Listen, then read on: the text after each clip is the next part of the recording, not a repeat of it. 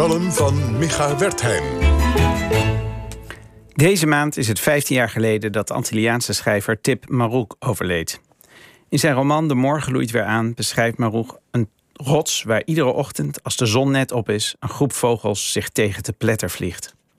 De roman kwam uit toen ik 16 jaar was. Ik fietste in die tijd iedere dag naar school met mijn Walkman op. Op dinsdagmiddag luisterde ik naar het boekenprogramma van de VPRO waarin op een keer een programmamaker speciaal naar Curaçao was afgereisd om uit te zoeken of die rots waar iedere ochtend een zwerm vogels zichzelf tegen te pletter vloog, echt bestond. Fietsend over de Utrechtse heuvelrug waande ik mij even op de Nederlandse Antillen. Toen we dat jaar opdracht kregen een werkstuk over literatuur te schrijven, besloot ik mij in de Antilliaanse literatuur te verdiepen. Heel diep zal mijn onderzoek niet gegaan zijn. Ik las drie boeken waarvan ik me veel waarvan ik me niet veel herinner en waarvan ik niet veel begreep. Boeken die zich afspeelden op een warm eiland waar alles traag leek te gaan. Maar juist in dat niet alles begrijpen zat misschien wel de verleiding. In de betoverende wetenschap dat de wereld oneindig veel groter, gecompliceerder en raadslachtiger was dan ik mij op de middelbare school kon voorstellen. Ik ben altijd naar VPRO-boeken blijven luisteren. De meeste boeken die besproken werden, las ik niet. Ik ben een trage lezer en kwam er simpelweg niet aan toe. Maar soms spoelde, spoedde ik mij naar, de, naar het beluisteren van een uitzending naar de boekwinkel. Zoals toen Wim Brands met John Irving praatte over A Prayer for Owen Meany. Of toen Blauwe Maandagen net uitkwam.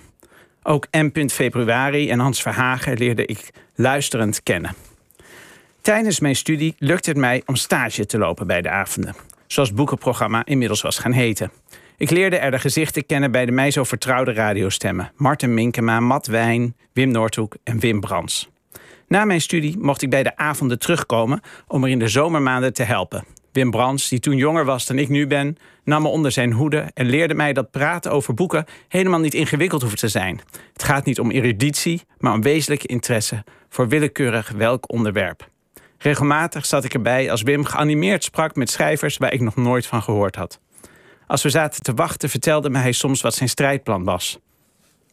Het is eigenlijk heel simpel, begon hij altijd. Zo'n dichter heeft natuurlijk helemaal geen zin om over haar poëzie te praten. En daar heeft ze groot gelijk in. Dus dat gaan we ook helemaal niet doen, zei hij dan. Om vervolgens via een kleine omweg tot een wezenlijk gesprek te komen dat wel degelijk eindigde met een gedicht uit diens pas verschenen bundel. Later, toen Wim Brands naar de televisie was verhuisd en ik zelf af en toe ook een schrijver mocht interviewen, belde ik hem wel eens in paniek op. Het is eigenlijk heel simpel, zei hij dan, waar hij natuurlijk groot gelijk in had, al was dat een stuk makkelijker gezegd dan gedaan.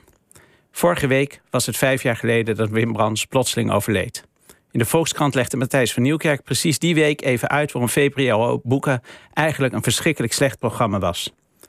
Boeken was het altaar waarvan men zondags, waarvoor men zondags knielde. Een erg kleine gemeente keek trouw, maar met ambities en wervende boeken-tv maken had de vaak bloedeloze bijeenkomst natuurlijk niets te maken. Einde citaat. Wim Brands had, als er een schrijver op bezoek kwam, vrijwel altijd alles van die schrijver gelezen, gelezen, was altijd enthousiast, geïnteresseerd en betrokken en liet zich niet afleiden door wie wel en wie niet beroemd, gerespecteerd of mediageniek was. Ik ben van het getal, schreef Matthijs van Nieuwkerk. Ambitie betekent minimaal een miljoen kijkers. En inderdaad, over het belang van kijkcijfers heb ik Wim Brands nooit gehoord.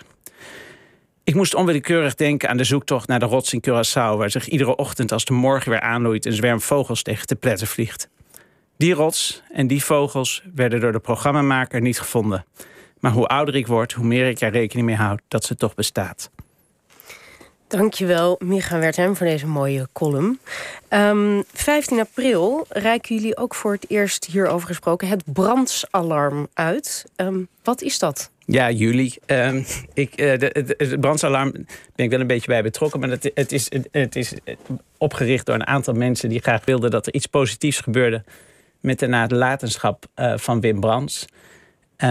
en Wim Brands was uh, behalve een goede dichter uh, vooral iemand die uh, uh, ja, een zwaailicht, zeggen wij, tussen lezer en letters. Die mensen. en, en we hadden het idee dat toen met met de dood van Wim er nog minder ruimte was, eigenlijk in kranten en in media, om aandacht te besteden aan boeken. Gewoon om op een diepgaande manier over boeken te praten. Zonder dat het meteen gaat over een miljoen kijkers trekken. Maar dat je gewoon denkt: hé, hey, dit is een leuk boek dat verdient publiek.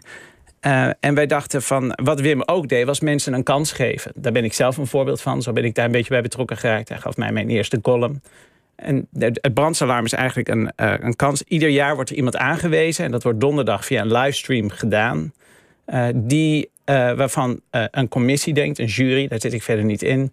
Dat diegene ook zo'n soort functie zou kunnen. Een soort eigenzinnige Iemand die boeken onder de aandacht van mensen uh, wil brengen. En, en, Maar die nog niet heel gevestigd is.